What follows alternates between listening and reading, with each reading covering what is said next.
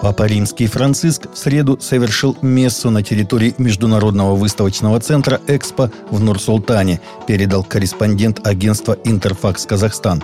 Месса проходила на площади перед павильоном Нур-Алем и близ монумента, открытого к 25-летию независимости Казахстана. Глава Римско-католической церкви прибыл на площадь на своем папомобиле. Собравшиеся приветствовали понтифика восклицаниями и аплодисментами – посещение мессы для всех желающих бесплатное.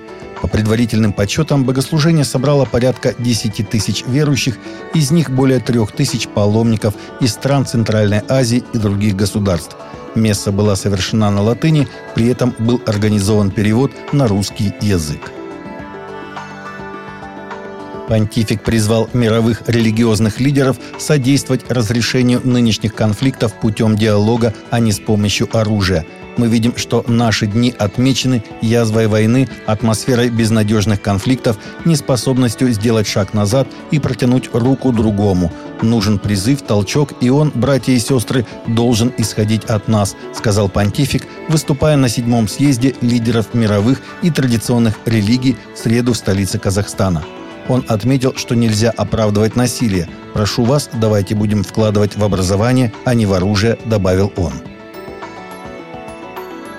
Современные вызовы и попытки построить мир без опоры на нравственные ценности привели не только к утрате понятия о справедливости в международных отношениях, но и к жестокому противостоянию военным конфликтам, считает патриарх Московский и всея Руси Кирилл.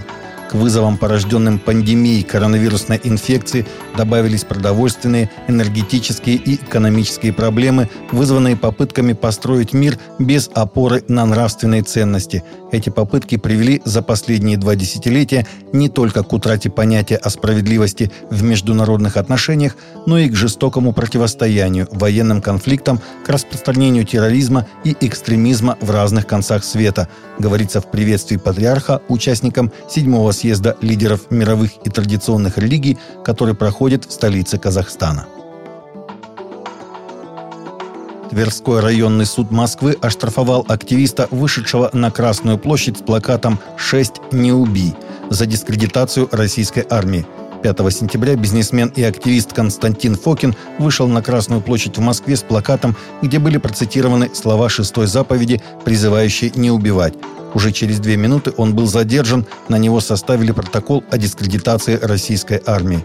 Видимо, в современном контексте подобная акция была воспринята как нарушение закона. Тверской районный суд не встал на сторону активиста, Константин Фокин был оштрафован на 50 тысяч рублей. Кроме того, судья отказался вызвать для допроса полицейских, задержавших Фокина, и не стал разъяснять свой вердикт. Волонтеры Маранафы продолжают свое служение, строя в Индии здания церквей, школы и производя бурение скважин для колодцев.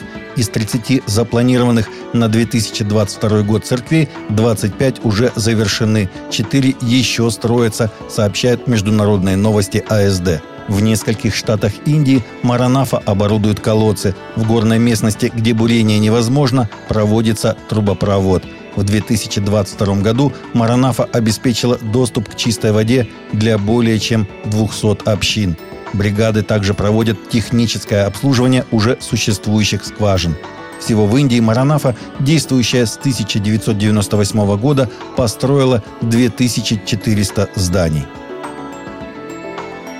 Согласно новому отчету исследовательского центра Пью, процент американцев, считающих себя христианами, может упасть с 64 до менее чем 50 к 2070 году, если нынешние тенденции сохранятся – Процент людей, которые называют себя атеистами, агностиками или никем, превысит 40%, говорится в отчете – Исследователями составлены четыре гипотетические модели будущего веры в США. Во всех четырех моделях процент христиан будет сокращаться.